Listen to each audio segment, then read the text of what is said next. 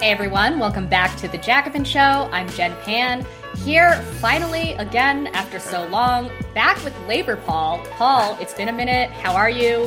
What's going on? It's it's nice to be back. I, am sorry I've been gone for so long. I, I cheated on you all. I was on weekends once, but um, it's great. That's right. Yeah, you home. you did make an appearance, not on your show, but yes. on the other one. No, we yeah. all.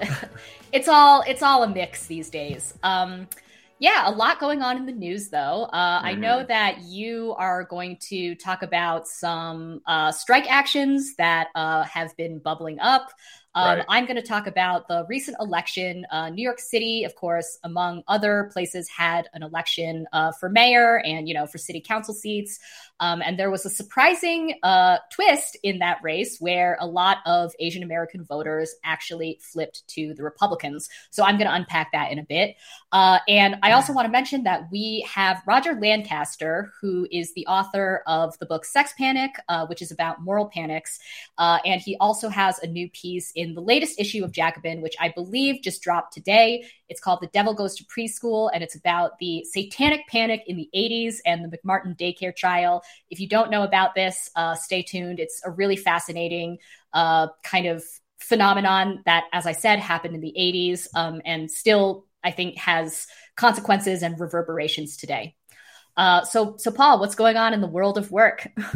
Yeah, you know, before I get to my segment, just kind of want to give another shout out to Striketober is continuing, even though it is November. Um, but you know, a lot of interesting things happening. I mean, some people may know, you know, John Deere workers have, you know, they rejected their agreement twice, and you know, just so people know, it is kind of rare. You know, usually if a union leadership is recommending a contract, um, you know, most times that it will get voted through, no problem. But I think the fact that you're seeing in multiple cases workers kind of rejecting the agreement that their own union leadership is bringing back because they want more kind of really gives a sense of the mood that workers are in. And you know also i mean it's worth thinking about how the issues of inflation might be playing into this because it's like you know 3% 4% wage increase uh, is increasingly meaningless uh, when you're seeing the levels of inflation that we're seeing. Um, you know the IATSE um, sh- uh, possible strike that some people were following.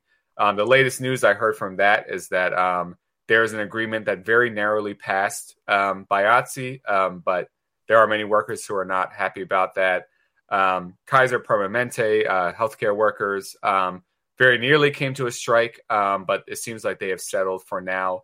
But I think all of this is really to say that I think this militant mood, I hope, is not going anywhere soon. I think we're going to keep seeing these things bubbling up. Um, and you know, we'll see how this interacts with how the economy is going generally. Um, but you know, I think I, I just want to quickly. Sorry, I just yeah, want to quickly add that um, you even see a lot of non-union workers who are quitting their jobs. So the the Great Resignation is also still underway. Um, and I don't. I actually, I, I would be curious if you have thoughts about that too, Paul, because I I mean I think that it's interesting and you can assume that it's for a lot of the same reason that these union workers um, and essential workers are going on strike. Uh, but I don't think we've ever seen anything like this, honestly, in like the last several decades. Yeah, you know, and I I wish I could kind of pretend I could give a comprehensive answer of what is going on, but you know, I, I even know in my own life personally, like I think COVID for so many of us kind of put a break on life as usual, and I think you know many people just reflecting on different things they can do with like their life or different opportunities opening up. Um, you know, one thing I'll say, not to be like a cranky guy, but I do get a little annoyed at people kind of framing this great resignation as if it were like a collective labor action, mm-hmm. or I've heard some people kind of refer to it as like a low key general strike, which really ignores annoys me. And it's like again, like yes, workers have more leverage right now. You know, people are making these uh, decisions, but you know, mm-hmm. the fact is like individuals res- resigning is very different than collective labor action. You, you yeah. know what I mean? Um, so I just think people should kind of be cautious with how they're describing this stuff. It's really not the same as like a strike or a general strike or something like that. Yeah, and actually, because there are so many uh, union strikes going on right now, or kind of on the edge of or, or about to happen, I think that is a really useful comparison. I mean, you see right. what kinds of things workers are able to ask for, to demand, and even get uh, when they are unionized um, and able to strike collectively, as opposed to, as you said, just people sort of leaving their jobs because they're fed up with, you know, whatever bad work conditions they had to suffer through through COVID or before or whatever. So yeah, it's right. a really interesting juxtaposition, I think. Yeah, for sure. And um, yeah. and you know, I mean, so my segment to speak of a lot of workers who are leaving their jobs in in large numbers, and many workers are going to strike, is about nurses. Um, and so, you know, with this global pandemic we've been living through these last two years, there's perhaps been no group of workers more essential than nurses and other healthcare workers. And there's also probably no group of workers that have been more stretched to their absolute limit than nurses and healthcare workers. And increasingly, nurses are joining in on this kind of mini wave, mini strike wave that we're seeing taking place. So, St. Vincent hospital workers in Massachusetts have been on strike well before Striketober uh, started and there have been threats of strikes by healthcare workers in many other parts of the country. And the demand that has become most central in many of these fights is not wages or benefits, but safe staffing ratios. Safe staffing ratios would put a mandatory limit on the number of patients that could be assigned per nurse. This would ensure better quality and safer care for patients and would reduce workplace injuries for nurses. Safe staffing ratios could literally be the difference between life or death for patients. And the California Nurses Association conducted a study to determine what kind of impact safe staffing ratios could have on patient safety, and the results were astounding. California is actually the only state with actual legislation mandating, mandating safe staffing. And according to the union, saying a seminal study from 2010 on the impact of California's ratios compared California hospitals' post implementation of the state's minimum nurse to patient ratios law to hospitals in New Jersey and Pennsylvania and found, unsurprisingly, that if New Jersey and Pennsylvania matched California's ratios in medical surgical units, then New Jersey would have 13.9% fewer patient deaths and Pennsylvania 10.6% fewer deaths. Compared to states without ratios, the study found that California RNs reported having more time to spend with patients and that hospitals are more likely to have enough RNs on staff to provide quality patient care. In fact, the lead investigator of the study reported to the San Francisco Chronicle that, quote, the differences between California and the other states are striking, said Linda Aiken. Nurses in California take care of two fewer patients on average than nurses in Pennsylvania and New Jersey in general surgery. These differences lead to the prevention of literally thousands of deaths. Safe staffing ratios are also in the direct self interest of nurses and should be viewed as an occupational health and safety issue. Many people may not realize this, but nursing is a very physically demanding job. Just think about all the people nurses take care of who require physical assistance, all the lifting of human bodies that nurses may do on a daily basis. Safe staffing ratios can significantly cut down on workplace injury.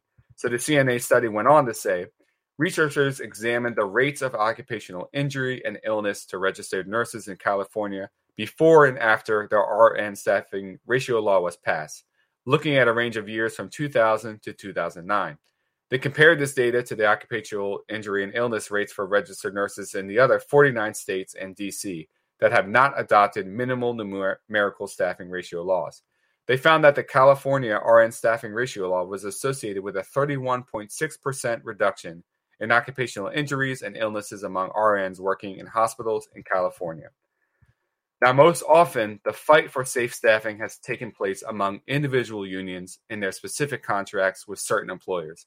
But increasingly, nurses, nurses unions are fighting for actual legislation at the state level. California, again, is the only state to win safe staffing legislation, and this is the result of an organizing and lobbying campaign done by the CNA.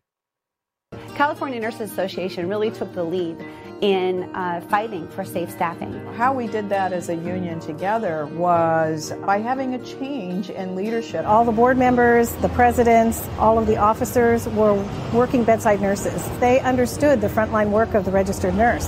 They understood what happens when corporate makes a lot of decisions that affect patient care and that makes it unsafe. This group of leaders decided that they could fight for legislation that would put a limit on the number of patients nurse cares for at one time. Through the union and having the expertise of our legislative and regulatory staff, we drafted the strongest safe staffing ratio law in the nation.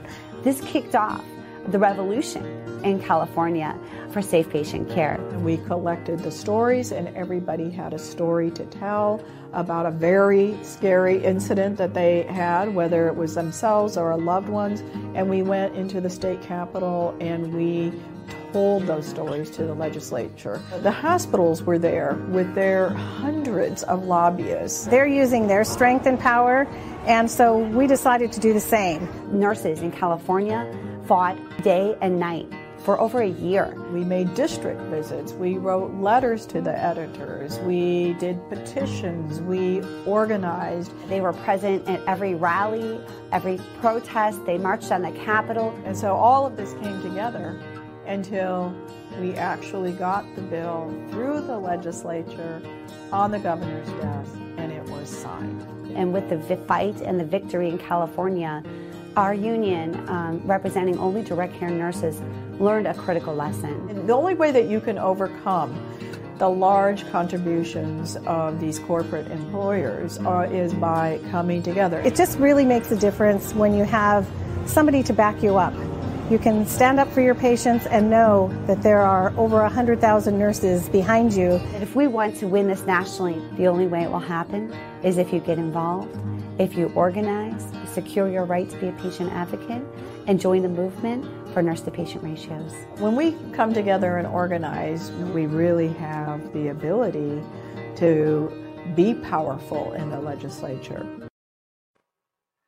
The California state Staffing Law has been a resounding, resounding success for patients and nurses. The doomsday scenarios that the hospital industry fearmongered about have not come to pass. In a statement on the law released by the CNA, they said, these seminal safe staffing ratios took effect in all California acute care hospitals on January 1st, 2004. The sky did not fall. Hospitals did not close in mass as a result of needing to comply with the safe staffing laws. Patients were not turned away from emergency departments. But what did happen is that nursing in California became a much more rewarding profession again. RNs within the state not only returned to the bedside, but the California ratios attracted nurses from across the country who appreciated being able to practice nursing under a safe working environment and actually get to spend time with their patients. Nurse recruitment and retention has improved, saving hospitals from the expense and clinical disruption of rapid turnover among nursing staff. And like I mentioned before, increasingly safe staffing legislation is being introduced in state legislatures across the country, and usually nurses' unions are leading the effort. The left should rally around this legislation and form coalitions with nurses' unions to fight for it. Left candidates should make this a core part of their platform, and left electeds should be out front as the main champions of it. And this issue isn't going away and has become a core part of almost every nurses' union contract fight. St. Versus, St. Vincent nurses have been on strike for eight months, and safe staffing is a main priority. What do we want? Safe staffing. What do we want? Loud voices stand in solidarity with one clear message. Safe staffing! Safe staffing! Instead of taking care of patients, nurses at St. Vincent's Hospital in Worcester are taking to the streets. On Monday, hundreds of nurses went on strike to push back against what they're calling unsafe staffing conditions. Marlena Pellegrino has been a registered nurse for 34 years. We're having a staffing crisis in that building where we have too few bed, bedside nurses um, able to take care of our patients. The nurses are represented by the Massachusetts Nurses Association. The union says in the last year alone, nurses have filed more than 600 complaints about staffing. I've been at this hospital for 13 years as an emergency room nurse, and we've seen no increase in staffing in that time. They say it's become so critical as jeopardizing the safety of patients. People's lives are in danger every day. St. Vincent's Hospital CEO Caroline Jackson. It's very disappointing that they chose to walk out and go on strike today, given that we are still in the middle of a global pandemic. Uh, we feel the offer we have on the table for them is very fair and has appropriate staffing. We're not going to go back into that building unless there is safe staffing uh, in our contract. Nurses say it's the last thing they want to do, but they're out of options. I want to be at the bedside. I want to be with my, my patients. And this issue is a little bit personal for me. The first political campaign I ever got involved in was a nurses' strike back in 2010, where I got involved in building student support for the workers. I became more invested in that strike when I heard from a nurse what the campaign was really about. It was about more than their wages or their benefits. I was moved when they described how the pressure to take on more patients literally put lives in danger. It also made a light bulb go off for me into how powerful the labor movement could be that the labor movement is a place where we can fight for the interests of all people, not just the particular members of a given union. And safe staffing is a great example of bargaining for the common good, a strategy that I've mentioned on this show before. Bargaining for the common good is the idea of unions bargaining for things that benefit the broader community as well as their own members. And this approach is not just the morally right thing to do, it's strategically sound as well having the support of the broader community can be the difference between a union winning a strike and losing. And it's a way of making a connection between unions and mostly non union working class. It also helps to preempt the anti union talking points from management. We know they're always going to try and paint striking workers as selfish and privilege in comparison to other workers. But it's hard for people to really believe that when they see that the nurses union is putting the concerns of patients front and center. And the issues over safe staffing are one of the most clear cut examples of what happens when healthcare, and specifically hospitals, are run for profit instead of human need. Hospitals are doing the same kind of cost cutting and lean production methods that we see in almost every other industry in the economy. Simply put, they're trying to squeeze more work out of less workers so they, they can increase their profit margins. And the fight for safe staffing at its core is about taking the profit motive out of healthcare. It's becoming urgent that we do something on this issue. Across the country, nurses are reporting being burned out like they've never have been before. COVID 19 would have put enormous strains on nurses, even with good staffing ratios. But the fact that the pandemic has collided with previous existing staffing issues has pushed many healthcare workers to the breaking point. And if we don't improve conditions soon, the future of our healthcare system will be at stake. An article about nurses in Pennsylvania explained Concerns about safe staff to patient ratios predated the pandemic for nurses in Philadelphia and across the country, but the high intensity needs of COVID 19 patients have made the crisis worse. And nurses say the relentlessly chaotic conditions are causing career professionals to seek jobs at hospitals with better staffing ratios or leave the field altogether. This is the worst it's ever been in healthcare, says Mary Adamson, who's a nurse at Temple Hospital. I've been in and around hospitals for 30 years, and this is the worst. The next time you drive by a picket line of nurses or see something on the news about another nurses' strike, just realize that they are probably fighting for the right to be able to do the best job that they can do for their patients. And it's time that we pass safe staff st- safe staffing laws in every single state. So, what do you think? Jen? I I don't know if you guys remember this, um, but if you were watching when we had Max Alvarez on, like I think months ago at this point, um, we talked about the St. Vincent nurses strike then, uh, which was already, I believe, in like its sixth month or something right. at that point. Um, and they're still on strike. Yeah. So, Paul, when you actually showed that clip of the strike and the CEO of the hospital saying, like, well, I can't believe that these nurses uh, went on strike during a pandemic. It's so selfish. Uh, I just want to remind everybody that that company, Tenet Healthcare, the ball is in their court, and they actually could have ended the strike two months ago, but they right. chose not to. So there's that. Um, yeah. The second thing I want to point out, and we talked about this again uh, when we had Max Alvarez on, is that it's actually really difficult for nurses to go on strike. It's not nothing. It's it's a really right. big deal. Um, the obvious reason, of course, is that uh, you know when nurses go on, nurses can't just walk out of the emergency room. People will die. Uh, that much is true, and and they don't want that. They care deeply about their patients. Right. Um, you know, I talked to one of the nurses who uh, actually the woman in the um, the woman in the clip you showed, Mar- Marlena Pellegrino. Um, she made it really clear that nurses obviously care deeply about their patients. This is not a light undertaking.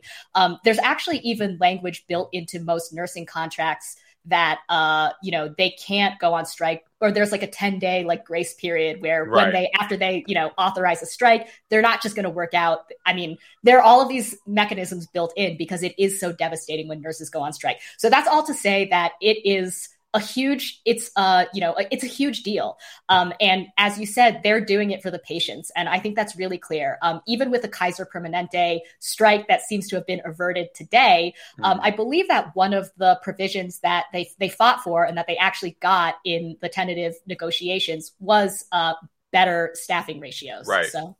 Yeah. And you know just to make clear how the hospitals are usually bullshitting when they fake concern over the patients because of course they'll say the nurses are putting patients' lives in, in jeopardy from striking. But going back to that strike in 2010 that I was involved in, and actually the woman quoted in that last article, Mary Adamson, is a good friend of mine who was part of that strike. Um, but you know the when they brought in the scabs, you know, in this case, it's like it's a much more dangerous thing because they were bringing in people who were not as skilled as uh you know the nurses were and this is different than like you know it's one thing to bring in workers scabs for the john deere strike who may not know what they're doing but like you know when you're dealing with nurses that was a big um you know big risk they were taking mm-hmm. and as usual in most strikes we found that they spent more money trying to break the strike than it would have taken to actually just settle right. the demands um but you know that that's just a danger that exists well with them bringing in replacement workers for nurses because it's not exactly something that anyone can just do uh, to be a nurse. So, mm-hmm. yeah. Yeah, um, and again, this is something that we touched on when we had Max Alvarez on again. But I think that the the interesting thing about nursing and healthcare as a profession is, on the one hand, you can see that these workers have enormous leverage, right? Like, like I said, like it is literally a matter of life and death in very many of these cases. Like it is not, it's not easy for anybody when nurses go on strike. Um, at the same time, that also makes it that much more difficult for them to go on an open-ended strike. Um, and I, I, don't know, that's something that I think about a lot, I right. guess. Uh, but I think what you were saying about making uh, safe staffing uh, part of or part of a legislative package uh, is so crucial and and really uh, you know really interesting because you know nurse because it's so difficult for nurses to go on strike like what if we took that that out of the equation. Right. Yeah, and I think it's interesting for someone who's a legislator to think about because it's both a labor specific kind of bill, but it's also like a broader public right public bill. health. Yeah. Right. You know, and I think I think especially you know post COVID or I guess mid COVID, whatever we are. Uh, you know, I think yeah, whatever we are in the COVID process. Um, you know, I think there'd be something that would appeal to voters or people would really see the importance of. And mm-hmm. one, and maybe one last thing is um, for people to realize that I think in the last 20 years, um, nurses have been the fastest unionizing group of workers. Um, you know, and um, and even in Pennsylvania, you know, in my state, we've seen like a, a rush of nurses organizing in these last five to 10 years. And I think they hit a point where for a while it was tough because many nurses were kind of thought on themselves as, you know, we're professionals, we're not mm-hmm. workers, we don't need a union. But, you know, conditions on the ground are, are forcing them to think differently. And, and they are the fastest group of workers who are, you know, organizing unions now. So do you think that, uh, you know, the pandemic is going to kind of spark more militancy among uh, both unionized and non-unionized nurses? Because it kind of seems it kind of seems to be right. Yeah, I mean, it seems like it already has. Yeah. Um, and I, you know, I, something I've always been wondering is just like even just the rhetoric of essential workers, and it's like, for you know, be careful what you say. Like people are going to actually start believing that, you know, right. and seeing that it's true.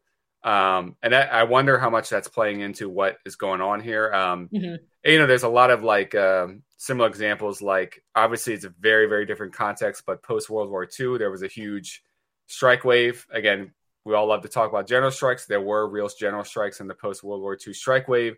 I think part of it was this sense of like we've sacrificed a lot. You know, there were wage controls during the war, price controls. Um, you know, we sacrificed a lot. There's pent up demand, and now you know we deserve something. And I wonder, obviously, a very different context. I think to a much smaller degree, but I wonder if that same kind of mindset is happening now among workers. Right. Well, stay tuned. Yeah. Um, all right, so we will be getting to our interview with our guest Roger Lancaster uh, shortly. Uh, but before we dive into that, um, I am going to talk a little bit about uh, the recent election and specifically about something that happened in New York that I think is pretty interesting. So, a few years ago, it seemed like Asian American voters were well on the way to becoming a reliable part of the Democratic coalition. Now, first of all, it has to be said that very few politicians bother to talk to or campaign to Asians. Uh, in 2018, for instance, one, over 70% of Asians in one poll said they had received no contact from either political party. Now, despite this, over the last two decades, Asian voters have shifted by nearly 40 points toward the Democrats in presidential elections. What's more is that the few surveys of Asian voters that do exist suggest that a majority favor progressive measures such as increased spending on public programs, higher federal taxes on the rich to pay for said, said programs, ensuring that all workers have access to affordable, high quality healthcare, and what's more is that they support Congress passing environmental protections and other initiatives to fight climate change. Even I myself wrote just before the 2020 general election that there was huge potential for Democrats and progressives to win this quickly growing demographic because, number one, as I said, Asians broadly favor progressive economic policies. And number two, Asian voters had broken for Bernie in both the California and Nevada primaries. However, in the elections earlier this year, something curious happened. In New York City, where Asians make up 16% of the population, there was a hard swing among working class Asian neighborhoods to the right. According to early exit polls, in the city's mayoral race, a surprising number of Asian voters cast ballots for the Republican candidate for mayor, Curtis Sliwa, who's the founder of the vigilante group Guardian Angels. Reporters covering the election for the publication The City wrote In Asian concentrated communities from Flushing to Bayside, in Queens to Sunset Park and Sheepshead Bay in Brooklyn, Sliwa led Democrat Eric Adams from a few dozen to a few thousand votes, winning outright in 137 out of the city's 317 majority Asian election districts. So, why exactly did so many Asian voters shift right in this race? The most straightforward explanation is that the city's Democratic leadership has made it clear for years that they see Asians as entirely expendable. For instance, in 2018, Mayor Bill de Blasio and Department of Education Chancellor Richard Carranza, both of whom had pledged to desegregate and improve the entire public school system, announced that actually they were just going to make a handful of top schools less Asian. Take a look. A group of protesters gather in front of New York's City Hall. They are there to voice opposition to the mayor's plan to get rid of the controversial entrance exam at the city's elite public high schools. We think it's a superficial fix to a deep problem. It's sort of like putting a band aid because you got cancer, it just doesn't fix anything. In New York, there are nine highly coveted public high schools. Entrance to eight of them relies entirely on results from the Specialized High Schools Admissions Test, a test the mayor thinks leads to inequality. African Americans and Hispanics represent two thirds of the city's student body, yet get only roughly 10% of the spots. Meanwhile, Asian Americans, who represent 16% of New York's students, received more than 50% of the seats last year. The mayor says the underrepresented communities are losing out because they have less money to pay for tutoring and test prep. Supporters of the test disagree. Their parents decided to put their money towards that test. It's not rich people that are taking these courses. These are poor working class immigrants that are directing their resources towards enrichment. The mayor thinks there's a more equitable approach. He would like to see admissions based on school performance and statewide exam scores. He also wants a certain amount of seats allocated to the top performing students at each of the city's middle schools. Now, is it shameful that Black and Latino students are up underrepresented at these top schools? Of course. At the same time, these specialized high schools account for only 6% of seats within the city's public school system. As reporter Ginia Bellafante has pointed out, even if every seat at Stuyvesant were taken by a student from a low income Black or Latino family, a few thousand children would embark on clearer path to success, while tens of thousands of other Black and Latino children in the same circumstance would have no such obvious road in front of them. In other words, instead of even trying to deliver on his campaign promise to improve the entirety of New York's public education system, de Blasio's administration took up a last minute scheme to diversify literally nine schools. instead of fighting to open or improve schools in Asian immigrant neighborhoods so students in Queens, for instance, wouldn't have to travel two hours each day to attend Stuyvesant High in lower Manhattan, DOE Chancellor Richard Carranza also chose to fixate on these nine schools and at one point suggested that Asians were hoarding spots at these schools, saying, I just don't buy into the narrative that any one ethnic group owns admission to these schools. Then there's the issue of violent crime, which has spiked in New York over the last year. Asians have been the victims of several high profile assaults, which were largely committed by repeat offenders suffering from mental illness. On the heels of Monday's disturbing, unprovoked attack of another Asian victim in Chinatown, we're learning more about the suspect who's been charged with this assault. Surveillance video shows 48 year old Alexander Wright punching the 55 year old woman on Bayard Street, causing her to collapse. Police say Wright had alleged K2 or synthetic cannabis on him when he was taken into custody. And that's not all. Wright, who is homeless, has more than 40 arrests on his record. He was taken to Bellevue Hospital immediately after the incident for a psychiatric evaluation. In another attack last month, police are still searching for this man, who police say was inside the Broadway and West 116th Street subway station on May 12th when he swung his cane multiple times, striking a 23 year old Asian woman on her head and hip as she stepped off the platform. Calls are increasingly growing around the city for Mayor Bill de Blasio to do more to address mental illness, its prevalence among the homeless population, and the disturbing disturbing connection between the homeless and recent anti Asian attacks. I certainly am deeply concerned. We've had a spate of horrible attacks against Asian Americans. You never know what the attacker suspect is capable of or what they carry. Jin Zen witnessed the end of the attack and video recorded the suspect's arrest. Jin says he encourages his loved ones to not live in fear and instead go about their lives normally in the city where they live. Now, while he, of course, issued a battery of obligatory statements about stopping Asian hate and treating mental illness in order to reduce attacks, the truth is that de Blasio's record on addressing mental health in New York has been spotty at best. De Blasio's signature mental health initiative, Thrive NYC, which he established in 2015 and appointed his wife to lead, has been plagued by controversy and mismanagement over the years. Take a look. Tonight, a call for accountability. No one's saying that we shouldn't be spending money on mental health. We just want to know where the money has gone. Thrive NYC is the mental health initiative run by the city's First Lady, Chirlane McCray. The program is supposed to help New Yorkers gain access to the counseling help they need. But the four year budget for Thrive has swelled to $1 billion, with people like Councilman Joe Borelli wondering what does Thrive actually accomplish? The fact that there hasn't been any transparency really about where the money has gone uh, once it's been allocated to, to this idea known as uh, Thrive NYC is, is quite concerning. Monday, Borelli sent this letter to Thrive demanding more information on how many people the program helps. Borelli was supposed to meet with Thrive officials today at City Hall, but first the meeting was postponed and then unexpectedly, uh, the, the, directors of Thrive uh, just canceled it uh, without warning. Today, New York Magazine reported Thrive NYC has been losing behavioral health workers in droves. Council Speaker Corey Johnson even weighed in, saying he hopes Thrive and other programs favored by the mayor are not getting special treatment. Over the next few years, the program continued to evade accountability and waste resources while New York's mental health crisis continues to grow. In other words, leading up to this year's election, there was a perception among working class Asian voters that de, that de Blasio's administration, and by extension, the Democratic Party, had left them behind, if not outright thrown them under the bus.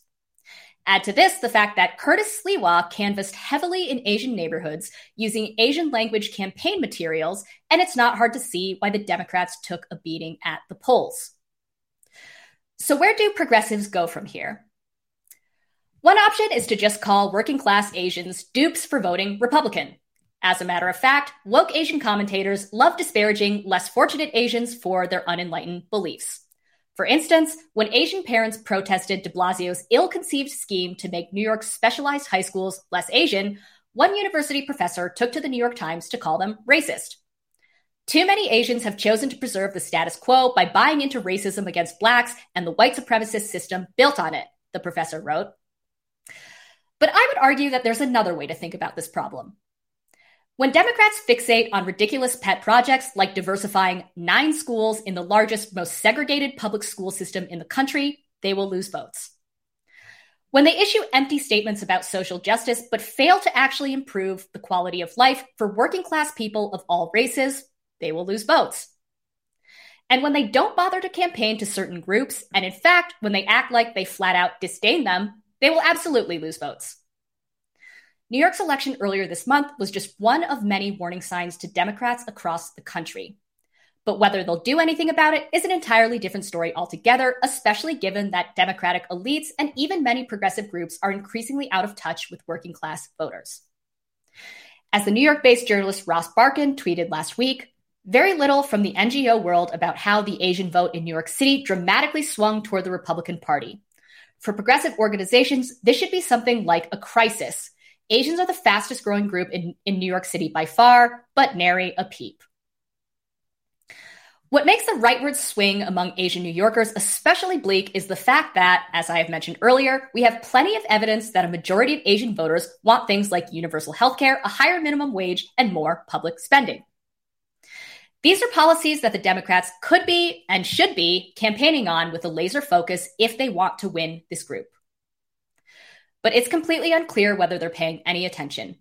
To paraphrase Bernie Sanders, who excoriated the Democratic Party after their shocking loss in the 2016 presidential election, Democrats should be deeply humiliated that they're losing working class Asian voters.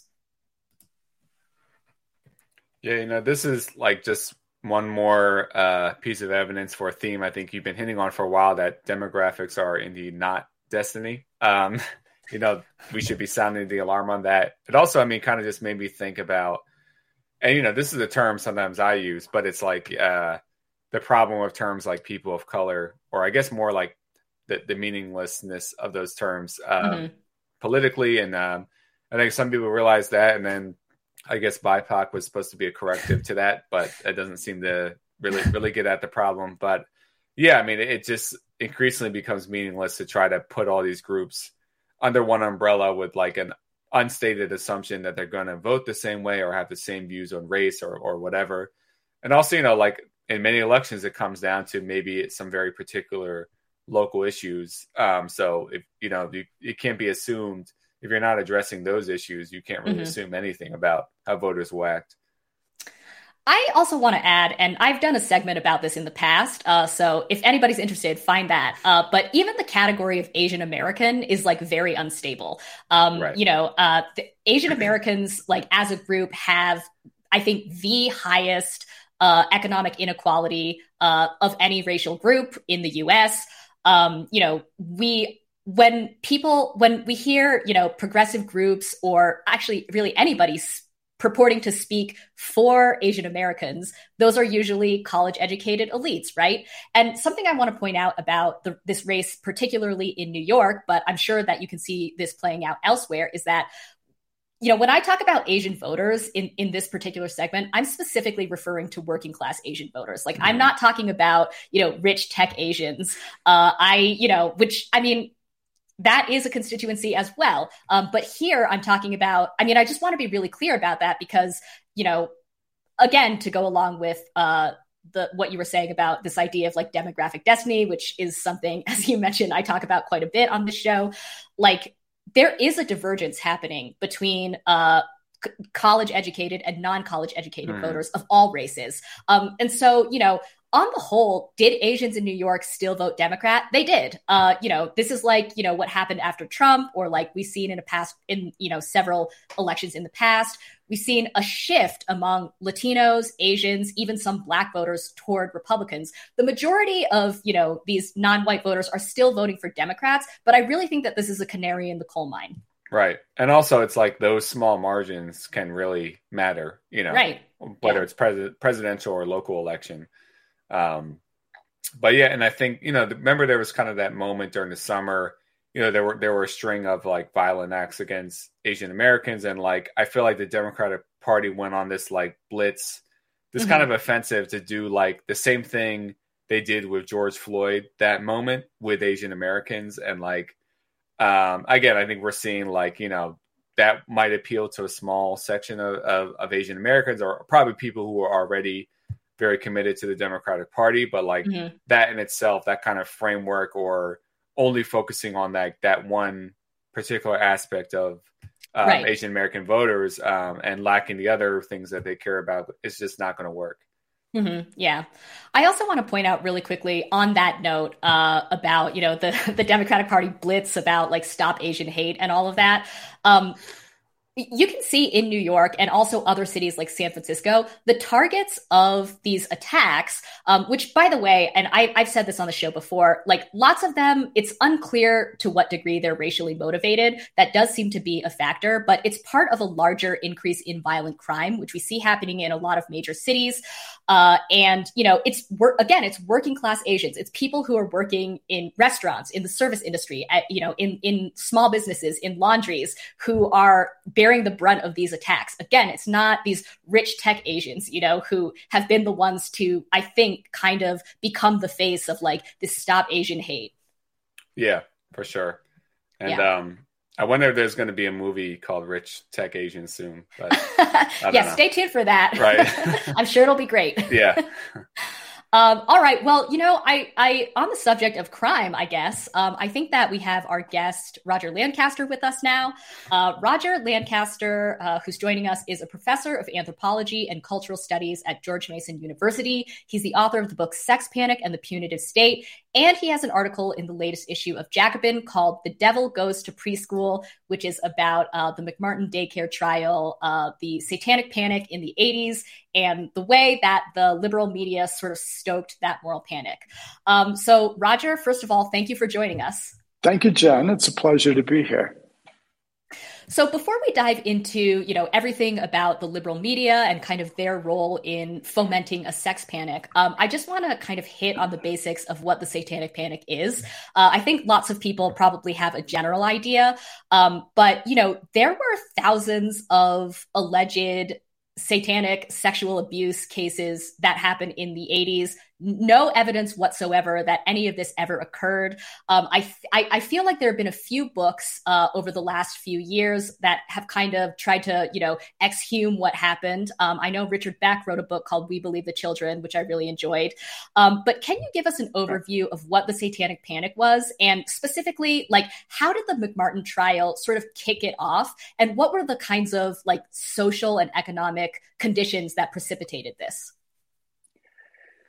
This is this is a big question, and um, I mean the the actual ball started rolling in Kern County, um, involving uh, accusations that were started by I think a schizophrenic relative of a family, and then the children were coerced into giving testimony against their parents, and then pretty soon the whole thing had ballooned into a into a huge um, into a huge case. It's it uh, soon followed to uh, McMartin Preschool, which was another enormous uh, legal case, um, and within a few weeks, it seemed eminently plausible to large numbers of serious people that an underground cabal of Satanists had been operating out of preschools for years, if not decades,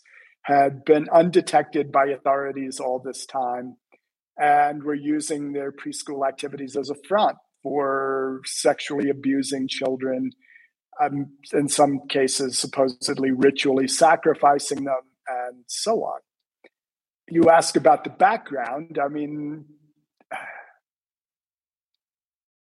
the background is complicated. Uh, yeah, typical academic response, right? It's complicated, but it's it's maybe not altogether that complicated, right? I mean, uh, the the libertarian ethos of the 1960s was followed by a, a cultural retrenchment in the 1970s. So you had a lot of increasingly, I don't know. If the 60s were all about sexual liberation, the 70s started to see retrenchment and sex negative attitudes being expressed not only by evangelical fundamentalists who had always been sex negative, uh, let's be clear, but also certain variants of feminism joined the, that and, and were involved in campaigns against pornography and so on. So there were also anti-gay backlashes that happened in the 70s. And, and as you might know, I mean, you're too young to remember it. I think those of us who lived through it remember very well how how conservative figures would dangle small children in front of the public and say, you know, do you really trust homosexuals to be around your children? Um, so you had a whole, you had a series of things leading up to this. Um, and then there's this one little extra factor that I think you have to take into account, or two, we'll say, right? One of them is that there was a book that was popular with therapists and social workers uh, called Michelle Remembers, and it it was the conversations between a psychiatrist and his patient, in which they supposedly unearthed her history of having been abused by Satanists as a child. And this became a kind of an underground, I don't know, it wasn't a bestseller, but it was a bestseller in some circles. Unfortunately, these were all the, circles that you, you wouldn't want this book to be circulated among. I mean, social workers read it, uh, some psychiatrists and psychologists read it.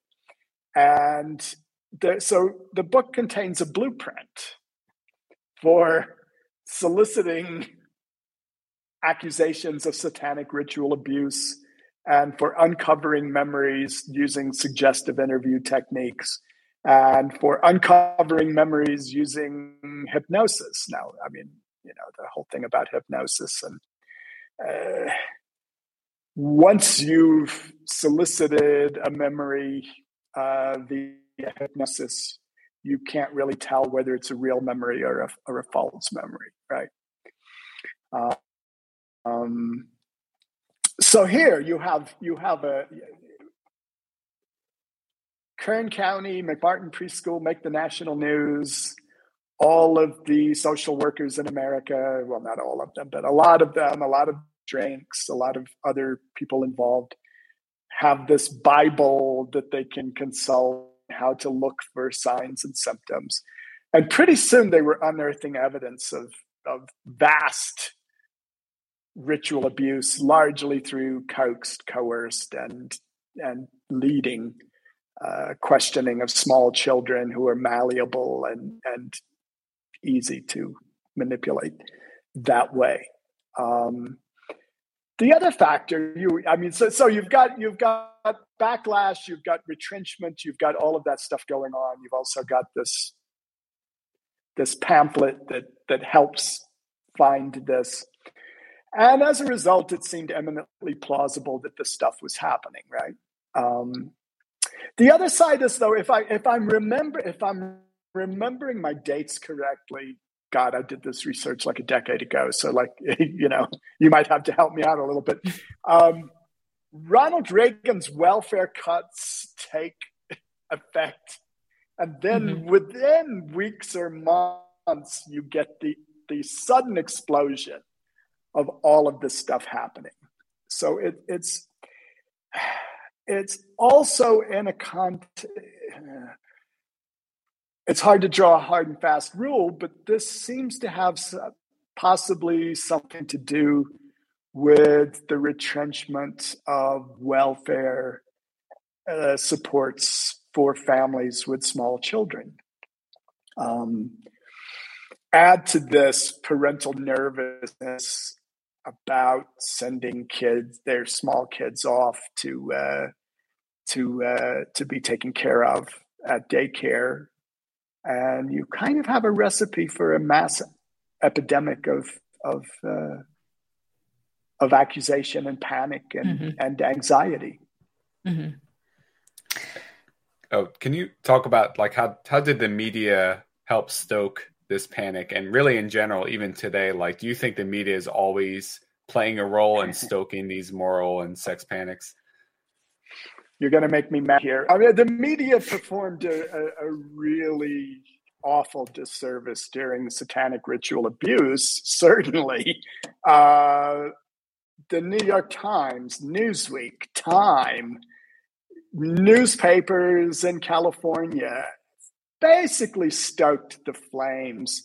Um, they uncritically reported accusations, they uncritically reported expert witnesses' testimony that was based on Michelle remembers, and and um, I mean, you, you, of course, I'm I'm talking to Jen and Paul, and they're too young to remember. If you talk to parents, I, I'm in grad school at this time, right? If you talk, if you talked to parents, they were genuinely frightened by this stuff. They they they they were they were anxious. They believed the charges. They believed the accusations it seemed plausible to them that this might happen to their children, and um, and the, you know the media could. The media had become yellower and yellow. I mean, yellow tabloid journalism. The media had been becoming progressively tabloidized. I think uh, in the late 1970s into the 1980s. Um, but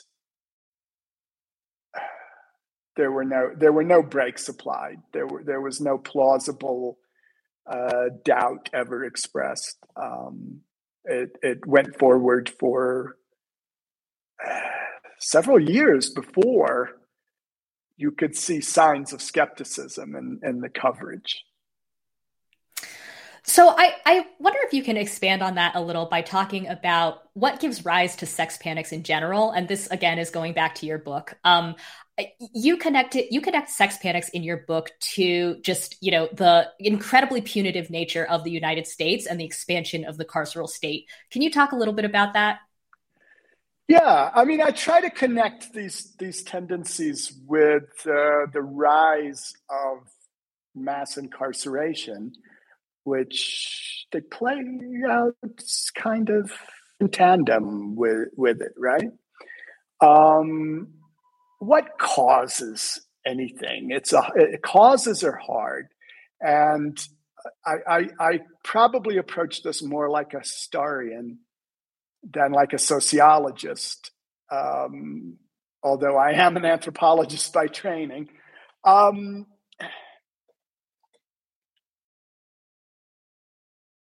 every sex panic probably has different alignments of forces behind them.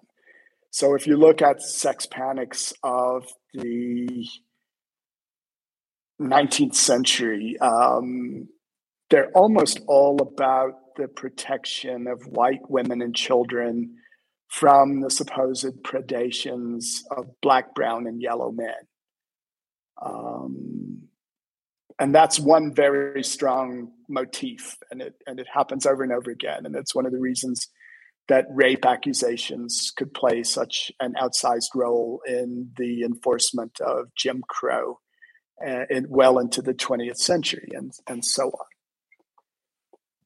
So that's one type, right? Uh, if you look at another type, though, uh, a different kind of configuration starts in the 1930s. You had maybe because you had large numbers of unemployed white uh, men on the land, on the loose, um, homeless and wandering.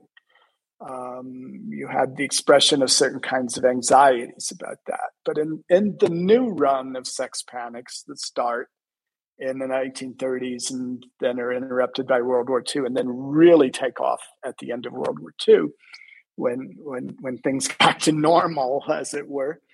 Um, you you have a you have a different cast of villains. It's mostly white men.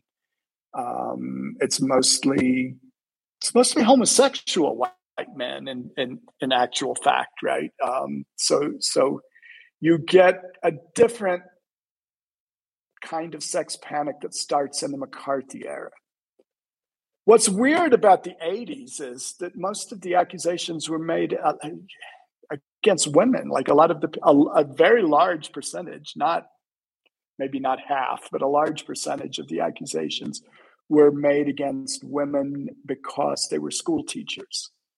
Um, so every one of these will look a little bit different. Some of them happen when you have, you know, economic boom. Some of them happen when you have economic bust. It's so it's hard to make. I, I, this is why I say I, I like to think about it like a historian rather than like somebody looking for rules and laws. Right? Uh, you you try to assemble the factors and take them in place. But I think one of the things that is rec- hmm, how do I put this? Moral panics, of which sex panics are a subset, are a recurring feature of American political life. And I think that's because, well, for a variety of reasons. One, we're uh, in the United States, we're constitutionally blocked from making welfare the pivot of governance. Like if you look at look at our constitution, it's it's a it's a mess from the 1700s, right? Um, and it's it tells you government shall not, government shall make no law, Congress shall make no law, the state cannot do this, the state cannot do that.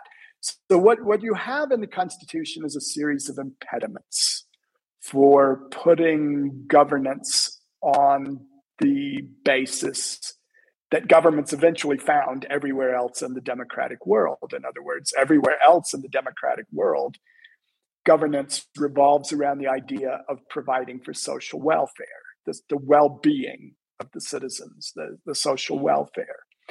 Uh, that that took a beating with neoliberalism, by the way, but but you could speak generally and say that that that was the pivot of, of governance. In the US, welfare is your own damn business. Like you're you're you're responsible for your own well-being, your the pursuit of happiness and the in the in, in the declaration and all of that is a private affair. And government has very high barriers to getting into any of that the flimsiest of pretexts and the Constitution allow for it. The interstate commerce rule. I mean, almost almost the entire welfare state in the U.S. What what flimsy welfare state we have was built on the back of that little flimsy piece of the Constitution. It's a it's a weird history, right? So so we so how do political elites pitch their case for governance? I would argue that they often have to find some kind of an emergency. They look for an emergent. it's an emergency. We have to do such and and you know. Fortunately, we had Franklin Roosevelt as president in the 30s, and we had an emergency. And even though he starts out as a conservative Democrat, in in many regards, he begins to address the emergency, and he builds a series of of institutions that that still survive to this day, albeit in weakened form somewhat. Um, so, so here's a, a, long argument about causes. America, moral panic, sex panic are as American as apple pie. They may be more American than apple pie. Actually, they're they're kind of built into our weird system of governance liberal reformers, conservative reactions, everybody makes use of, of moral panic to make their cases. And, uh, you know, that's that that may be if i'm right that's the that may be the ultimate backdrop of of a lot of how a lot of this plays out and you know what's so frustrating sometimes is that I mean it seems like these moral panics they galvanize the attention and energy among the population so much more than other issues that we would feel are more important like you know the the upward redistribution of wealth or whatever or healthcare. Right. So I mean why do you think this is the case like this is this can capture the attention in ways often we cannot and I mean is there any hope that that will change? Public is primed for this, right? Like successive generations of political experience being raised and reared and suckled on moral panic. You, you know, uh, the only real pretext you have for taking dramatic state action is because it's an emergency. You you can't do it just because it would provide everyone with health care, or you can't do it just because it would give everyone a, a, dignified retirement, or you can't do it just because, like, in other words, you know, you have to find that. So the public has been somewhat primed and somewhat programmed to to think in terms of those structures of extreme events grievance victimization and making an appeal to the state for help under those kinds of extreme circumstances. Uh, yes it's it's it, it becomes i think it becomes self-reinforcing now i mean uh, we we it's it's there partly because we've never succeeded very well at at providing a, a structure of political activism that was based in vigorous trade unions with social democratic and socialist parties backing it and then going that route and you can see that the countries of western europe who've all had vigorous social democratic parties, at least in the past and still somewhat in the present, um, don't tend to go the route of using moral panic to get things done. Uh, but ultimately, we resort to it because it's the way we get things done. Um, Paul, I know you're running for, for elected office. I mean, this will be a you are probably better than I to be asked this question, right? Like, how do we get out of that mode, and how do we how do we produce a platform that addresses uh, what Jen was talking about just before I arrived uh, on the public part of the studio, right? How um, how do you build a platform that incorporates broad working and middle class interests in a way that isn't um, panicked or hysterical or over the that simply looks at the issues and and and calmly but insistently pursues real public class interests. Um, Paul, this is a challenge to you, right? I mean, you'll you'll you'll you're, you're you'll you'll see that, and uh, um, Roger, I want to quickly follow up on uh, a comment that you made earlier about um, moral panics being as American or perhaps even more American than apple pie. Um, because, you know, uh, you had kind of alluded to this. We, we see a lot of the logic of moral panics kind of re- reproducing everywhere. And when we think about the satanic panic, I kind of feel like the most obvious analog today is like right wing conspiracies like Pizzagate or like, yeah. you know, QAnon, which also sort of zero in on a supposed cabal of pedophiles who are like, you know, abusing children and so on and so forth. Um, but because you had mentioned that liberal and progressive reformers often also reproduce kind of this moral panic logic, um, I, I was wondering if you could weigh in a little bit about like whether you think moral panics are always an expression of social conservatism or what is really going on. And and and you know uh, again like talk more about the liberal and the progressives. Yikes. Well um, I mean, the, the, the, satanic ritual abuse wasn't cooked up as entirely by conservatives. It was a collaborative. It was collaboratively done by an array of institutional actors, including, you know, educated professionals and the helping services industries. Um, uh, sex negative feminists were very much involved and evangelicals were deeply in, implicated because, and especially in their circuits of of, um, of social workers and uh, and psychologists. So often these things are a mix. I mean, it's easy to point to things like um, QAnon, although I'm not so. I'm not.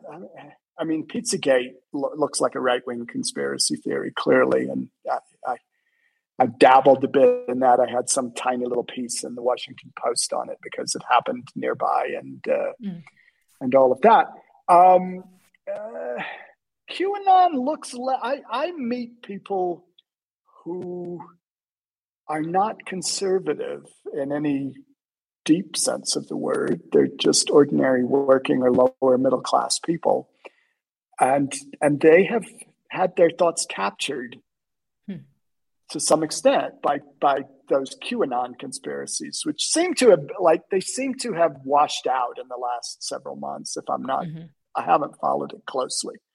Uh, they seem to have washed out a bit, um, but but at their peak, I was always surprised at the uh, at the people of goodwill that I met who were were buying into at least some of those scenarios.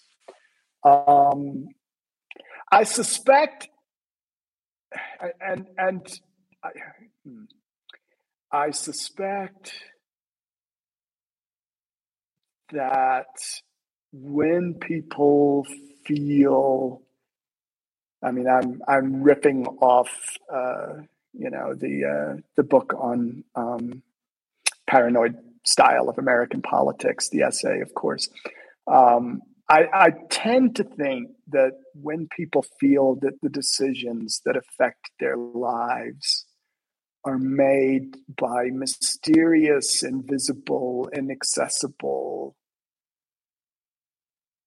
groups or cabals or well let's be clear i mean the decisions that affect our lives are made by people mm-hmm. we can't see, we can't touch, we can't be right. in the same room with them. Like we right. know that the decisions that affect our lives are made by private interests in closed rooms and and, and so mm-hmm. on.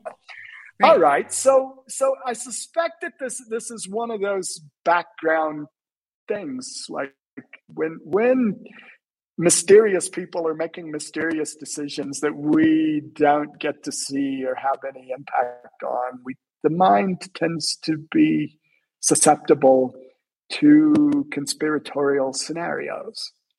And some of those conspiracies get loonier and loonier. Um, you know, Pizzagate and and um, and uh, QAnon being just hallucinatory, basically. Um, but liberals also use panic scenarios. They all liberals also use very similar techniques, and and of course liberals will will give you numbers usually, or they'll they'll bring in an authority figure to back it up, or and they'll cite this or that. But but in the end, liberals also tend to use similar techniques in a variety of ways. Um, and some of them are murky. I don't. I mean, look, so I, you know, some of the some of the background issues are very real, right? Like um, we probably should we should be concerned about things like child abuse. We should be concerned about whether children are having their welfare looked after. We should be concerned about uh, about cases of sexual abuse. Um, so when these things enter into public campaigns, however, in the US, they tend to take on uh, the, the panic form. Mm-hmm. Um, and, uh, and there is a difficult proposition to straddle. Um, the people who were saying, but you have to believe the children. Um, we believe the children. I, I, I, mean, they, they undoubtedly had the children's interests at heart, um, but their thoughts have been hijacked by these highly exaggerated uh, and extreme kinds of scenarios.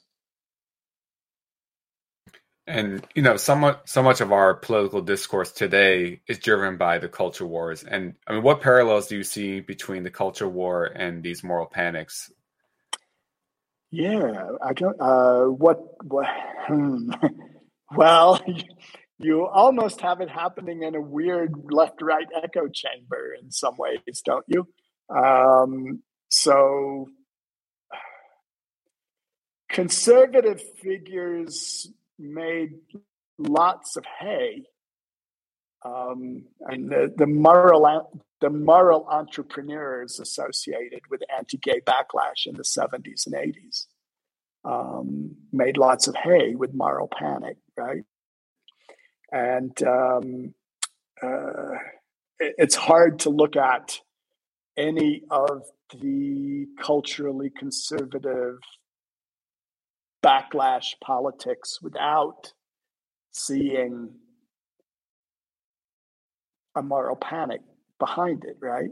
Um, the uh, the trans women in bathrooms mm-hmm. business mm-hmm. almost invariably comes down to panicked narratives and uh, uh, again like the favorite technique seems to be to find some one instance of something that happened and then turning this into the into the national case.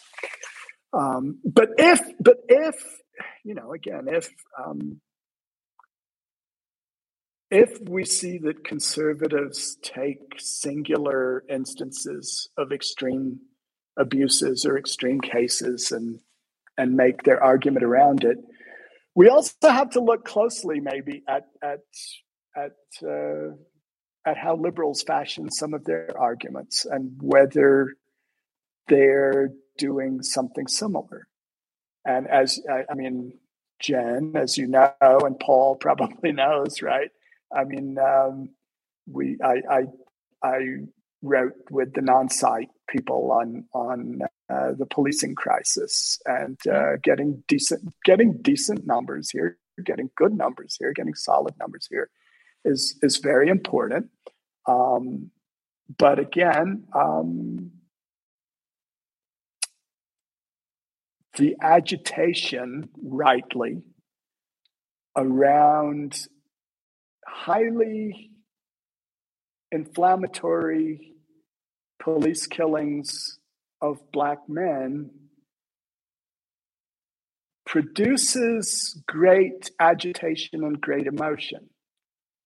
Um, and, and again, anyone watching any of those videos or anyone reading any of those accounts should be upset, offended, incensed, angry, and, and, and what have you.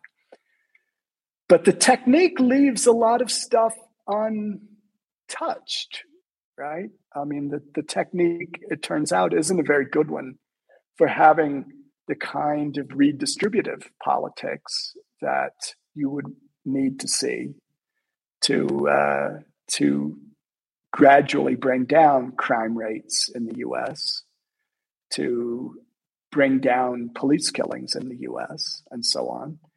Um, and the techniques, uh, the, the poster child technique, as I call it in the book, right? The poster child technique also leaves unaddressed about 80% of the police killings in the US, which are not of African American men.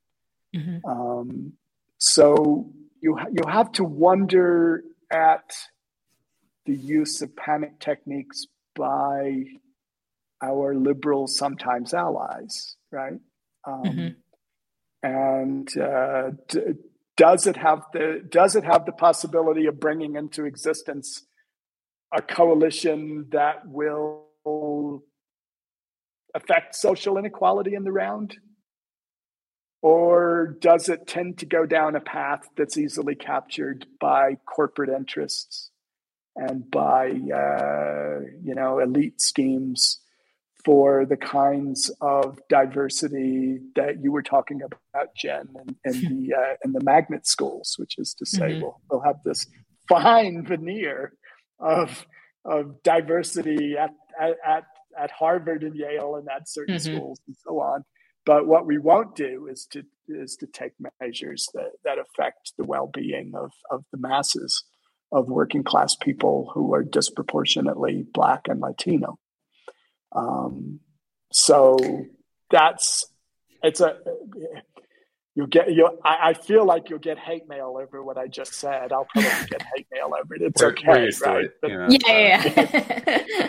Um, okay. Um, well, well, actually, actually, Roger, I do want to follow that up um, because you know clearly uh, in your work, in in your book, and and also in your in your writing, um, you are very opposed to the expansion of the carceral state, uh, opposed to mass incarceration.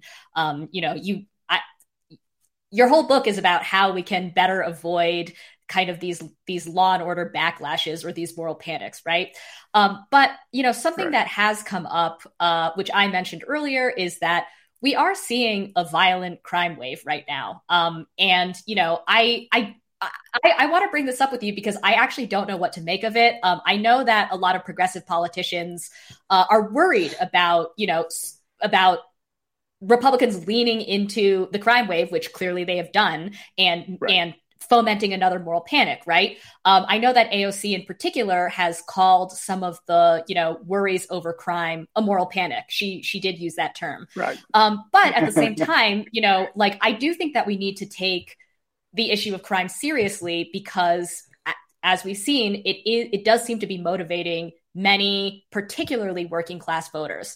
So, uh, this is a big question, and I think it'll be our last one for you. But is there some way that the left can respond to kind of this problem of rising violent crime in particular, and not just sweeping it under the rug as Republican scaremongering, but at the same time, you know, not grease the wheels for a moral panic? Well, the first thing I would say is to stop dismissing the you know concerns. A, 30 percent spike in homicides nationwide is in one year. I've looked at these figures. Uh, you know, I, I've I've looked at the figures that we have, and that is an unprecedented increase. That's not a, that's not. It used to take even in the roaring 70s when crime was on a wild upswing, right? It used to take, you know, two, three, four years to reach a 30% uh, spike in, in homicide rates. It's, it's, a, it's, it's a real increase. As you suggested also in your, in your talk earlier, right? Um, it's hard to know whether Asian Americans are singled out. Mm-hmm. Um, mm-hmm. It looks like it might be simply an effect of the spiking homicide rates in mm-hmm. especially cities overall and spikes in violent crime and for a variety of reasons reporters and activists and so on have have focused on i mean on on mm-hmm. the asian victims i don't mm-hmm. know like we need better you know we need better data but but but the uh the first thing I would say, you know, don't you don't dismiss that. It, will it'll bite you in the ass if you dismiss it. Right? I mean, uh, uh, left activists dismissed concerns over crime to some extent in the late '60s and early '70s, and um, the results were quite bad. The results were that uh, conservatives got mastery of the discourse, right? Mm-hmm. Uh, whereas liberals and progressives and social democrats had argued for a rehabilitative approach to criminal justice that would put as few people as possible in prison, that would let them out as quickly as possible, that would be focused on their reintegration into society and so on. Right? Uh, there was there that was the that was the the Johnson administration agenda, basically. Right? Um, the conservatives always had one approach to crime put the bad man in jail and keep him there for as long as possible so that he can't do it again.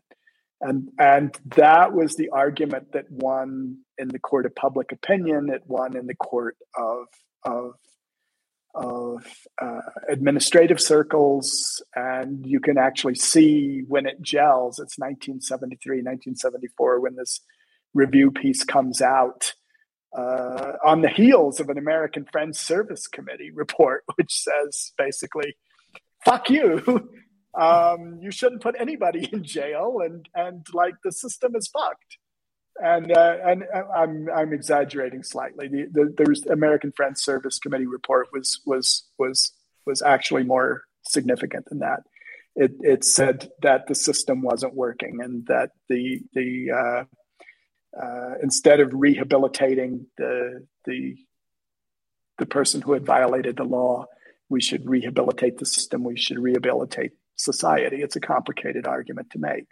Um, but it, it sort of opens the gate for saying that the system isn't working. And then, then comes this article called What Works, which concludes basically that nothing is working, that nothing has worked, that none of the reforms worked, that we're easing ourselves into a maelstrom of, of criminal victimization, and that the only sound course, literally, literally, is to lock the bad men up and keep them there to to incapacitate de- incapacitate offenders. Um, um, so we're you know I don't think we're there. Like I don't think we're we're not there where we replay that dynamic quite yet.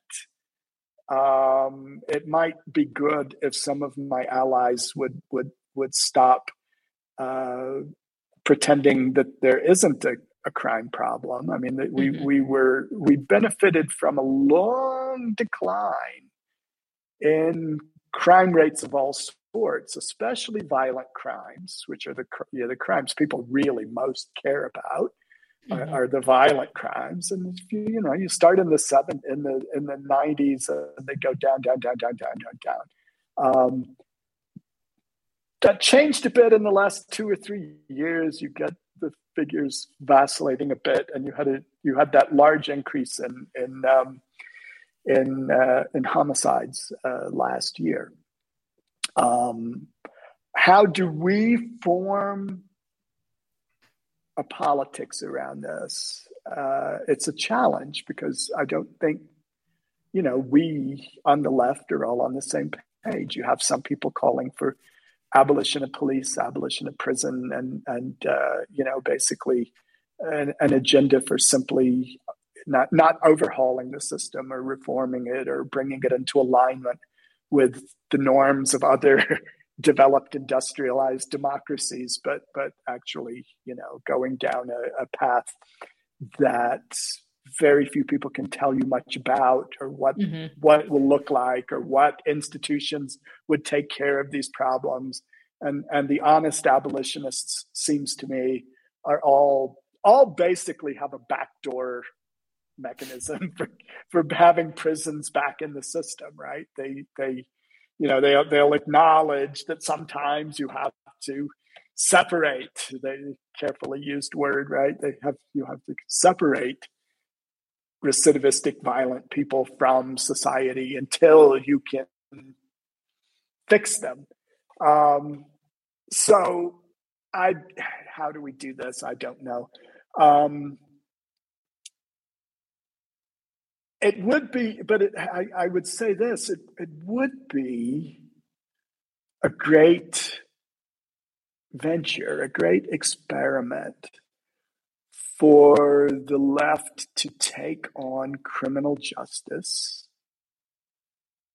as a display, as as you know, this is what socialism can do, this or this is what social democracy can do, or this is what this is what you can do if you have sound planning, economic redistribution, if you have um, a sound system that is empathic to the suffering of criminal victims, but also tries to understand the the situation of the of the person who broke the law as well.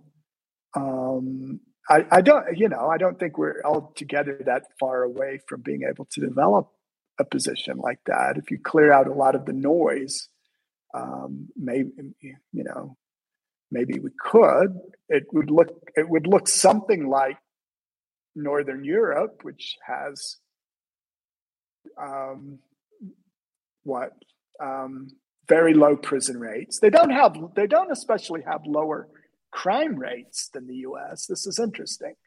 Hmm. They they have lower homicide rates. They don't have necessarily much lower crime rates, but they deal with all of this with far more humane institutions and just practices they incarcerate something like 70 people per 100,000, not 750 per 100,000 like in the US. I think we're down to 700 now, actually.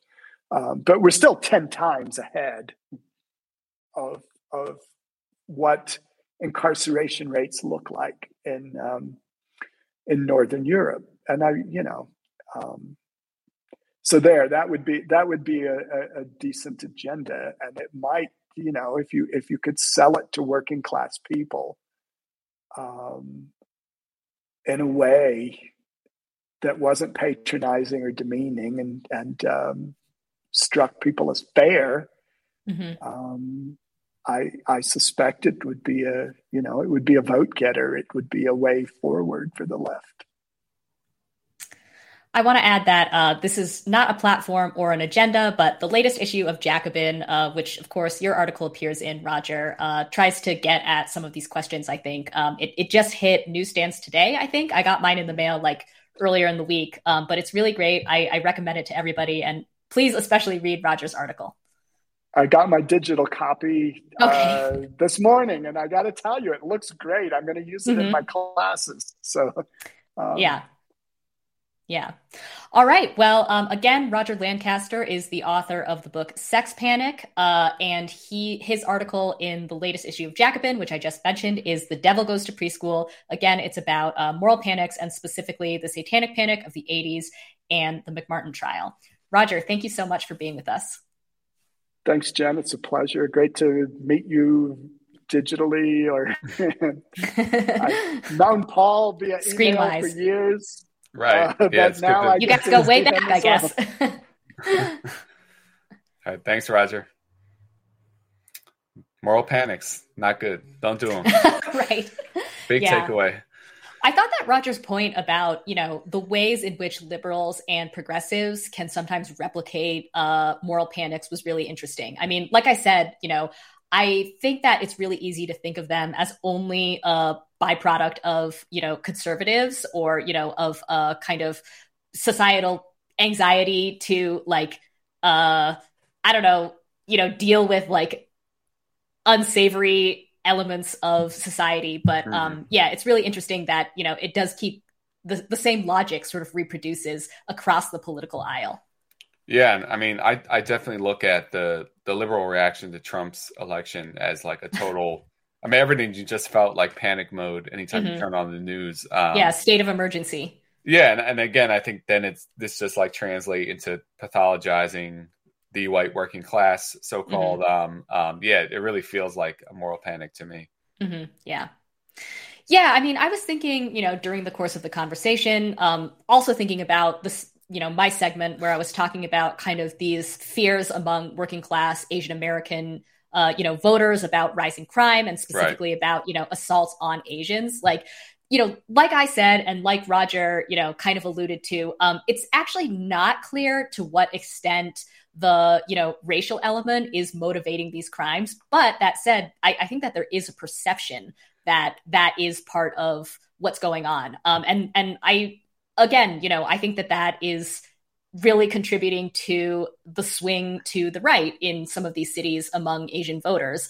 Um, and you know, again, this this is just in New York that I was talking about, but I think you're going to see a similar dynamic playing out in other large cities where you have you know a rise in violent crime um, and also like in city in cities like San Francisco, you also have that same like specialized high school problem. I don't know if you like follow this issue, but mm-hmm. you know, lots of school or lots of cities now are um in uh, weirdly instead of trying to like improve the entire public school systems are are right. just focusing on like a handful of like elite schools. So who you know, to be continued, I guess.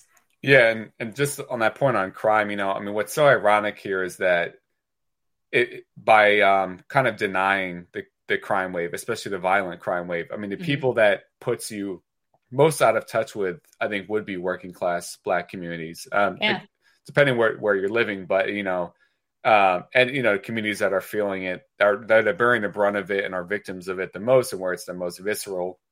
And again, of course, it doesn't mean you have to take a law and order position, um, but you know, it's like that yeah, the first step is like acknowledging what is right in front of all of us and is really right. affecting people. And it, it's just very ironic that like by doing that, I think the people that are most out of touch with that are you know the racial minorities that mm-hmm. the left is, is claiming to fight for right yeah exactly yeah i mean roger sort of alluded to this but you know i've seen articles written by you know ostensible progressives and liberals that are like, well, actually, the crime rate is down. And like, that's true. I mean, when you look at all crime, but the, the point here, which again, Roger got at, was that violent crime is up. And that's what really, you know, moves people. Um, and that's what produces kind of these law and order backlashes. So, I mean, you saw that in the 70s as well. Mm. Um, and actually, Donner's article in the new issue of Jacobin uh, gets at that. So check that out too. Yeah, for sure. All right. Well, uh, Paul, do you have any last thoughts, or I don't know? Are you answering? You're not answering labor Paul. Not labor Paul today. Right? Okay. all right. Still definitely. Sorry, guys. Submit it. Uh, yeah. I know I've been slacking lately, but um, yeah. My final thoughts: uh, safe staffing, good. Moral panic, bad. right. So that's it. Um. Yep. Yeah, on that note, uh, thanks for watching. We will see you next week, and uh, till next time. Good night.